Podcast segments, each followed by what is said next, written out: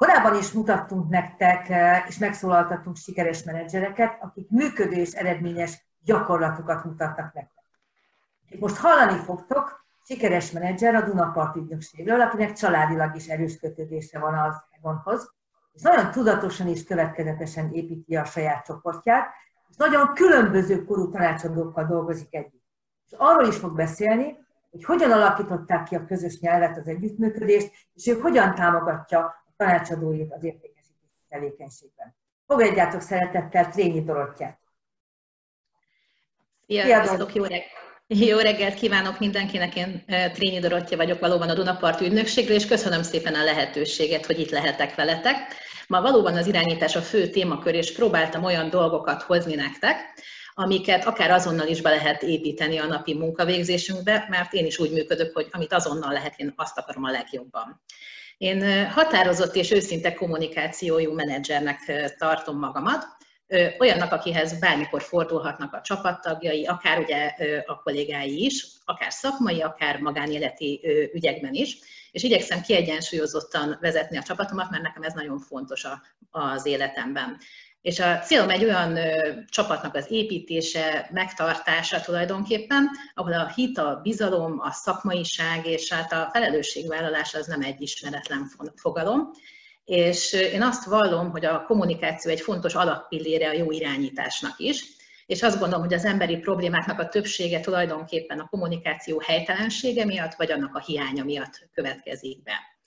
És ebből adódóan már a, a toborzás során a jelölteknél is a nyílt és őszinte kommunikációt részesítem előnyben, és ám meg tudom fogalmazni azt, és használom is, hogy milyen kollégákkal kívánok együtt dolgozni. És én szeretem azokat a kollégákat, akiknek erős a hitük magukban, amiben vagy segítek nekik, vagy természetesen ugye kialakítjuk itt a, a, a napi munkavégzés során. Erős a hit magukban, bennem a csapatban, a szakmában, az egomban, és olyanok, akinek a, a szakma nem okoz problémát, tehát szeretnek megszólalni, de természetesen ebben is a későbbiekben segítségükre leszünk.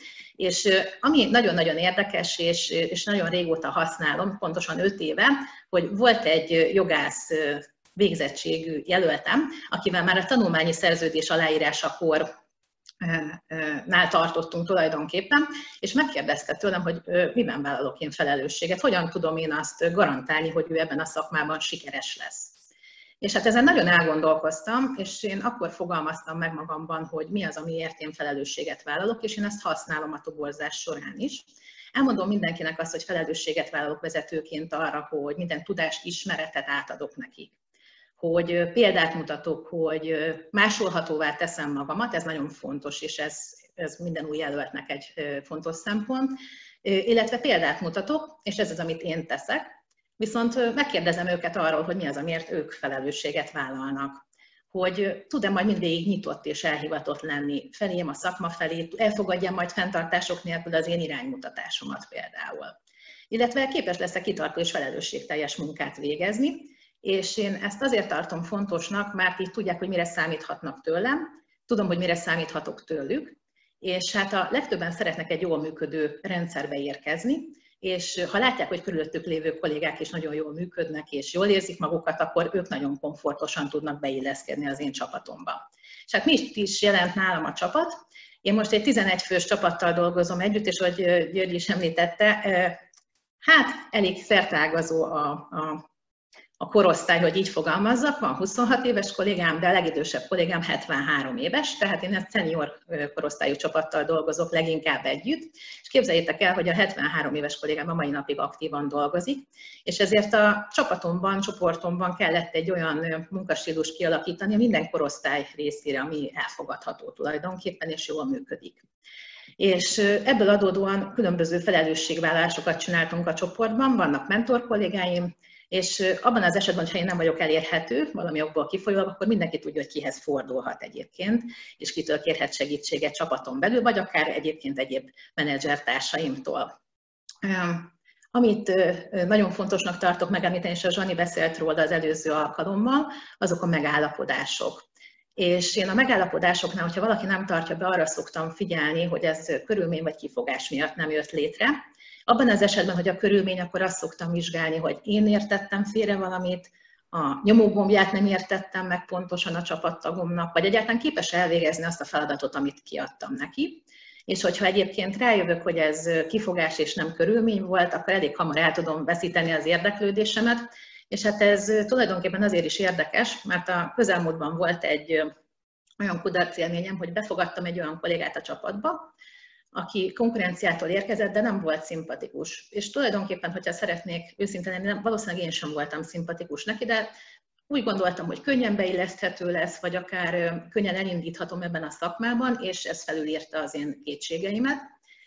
Ma már tudom, hogy ezt nem tettem volna, meg akkor sokkal több időt megspóroltam volna magamnak és neki is. Négy hónapot töltött nálunk, és én ott elhatároztam azt, hogy abban az esetben, hogyha van olyan kolléga, aki nem szimpatikus, nincs meg a szimbiózis köztünk, nem tudunk egyébként egy-egy coaching alapján vagy alatt megfelelőképpen megnyílni egymásnak, akkor úgy elengedem, vagy pedig egy egyik másik menedzsertársamnak mal folytathatja a munkát tulajdonképpen.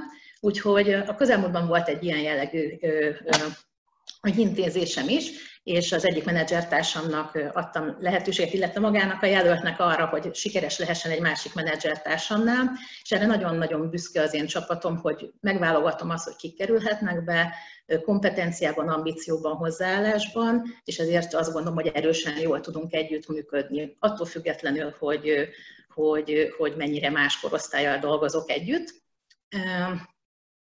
Amit érdekesnek tartok például, amit is felhoznék, az a járványügyi helyzet, ami, ami ugye bár most elmúlt, de azt gondolom, hogy nagyon tanulságos volt részemre. Hát ez nekem ennél a korosztályú csapatnál egy nagyon-nagyon nagy feladat volt. Olyan két és fél hétig tartott, míg arra átálltunk, hogy digitális kommunikáció, online működünk. Nem fog elmúlni két nap múlva ez a probléma, és hát Skype-on, Viberen, Facebook chaten, mindenféle formában próbáltam nekik segíteni, viszont mégis a kedvencem az a TeamViewer alkalmazás lett. Mindenkivel letöltöttük a TeamViewer alkalmazást, és abban próbálok és tudok segítséget nyújtani nekik, a mai napig is használom, hogy amikor nem működik valami, akkor ne rögtön a központhoz forduljanak, hanem először nekem szólnak. És abban az esetben, hogyha én ezt nem tudom a TeamViewer alkalmazáson belül intézni, megoldani, akkor szólunk akár a Ritának, Isten Szikrának, Átjának bármilyen fórumon, és ez úgy néz ki egyébként, hogy magát az alkalmazást letöltjük két-három perc alatt, be tudsz lépni, hogyha esetleg nem ismered ezt az alkalmazást, azért érdemes tudni, be tudsz lépni a kollégád gépébe körülbelül hát szerintem olyan pár másodperc alatt, és te magad meg tudod mutatni a kollégádnak azt, hogy hogyan kell lett volna megoldani ezt a problémát. Nyilván van, akit ezt érdekelni fog, és a későbbiekben ő maga is alkalmazni fogja. Én, én azért szeretem ezt alkalmazni, mert látják azt, hogy pár kattintással megoldható lett volna, ezért már következőleg ők próbálják megoldani ezt, vagy akár én láthatom azt, hogy hogyan oldanak meg egy-egy helyzetet, szituációt. Illetve amire még kitűnően alkalmazható, az a mentorálás.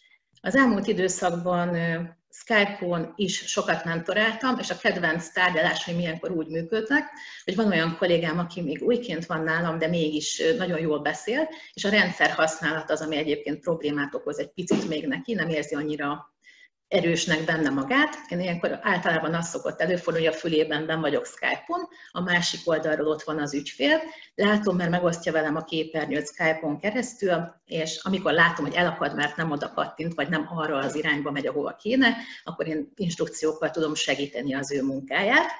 Illetve az is előfordult már, hogy annyira bonyolult volt a tárgyalás, hogy én TeamViewer-en keresztül használtam a kolléga képét, míg ő egyébként nagyon jó tárgyalást végzett végzett tulajdonképpen a telefonon keresztül, vagy akár Skype-on keresztül az ügyféllel. Én ezeket a mai napig alkalmazom, mert a korosztály miatt, amit a csapatom képvisel, még mindig hibrid üzemmódban vagyunk, tehát valaki kijár ügyfélhez, de valaki még mindig online kommunikál, és ezzel azt gondolom, hogy nincs is semmi probléma.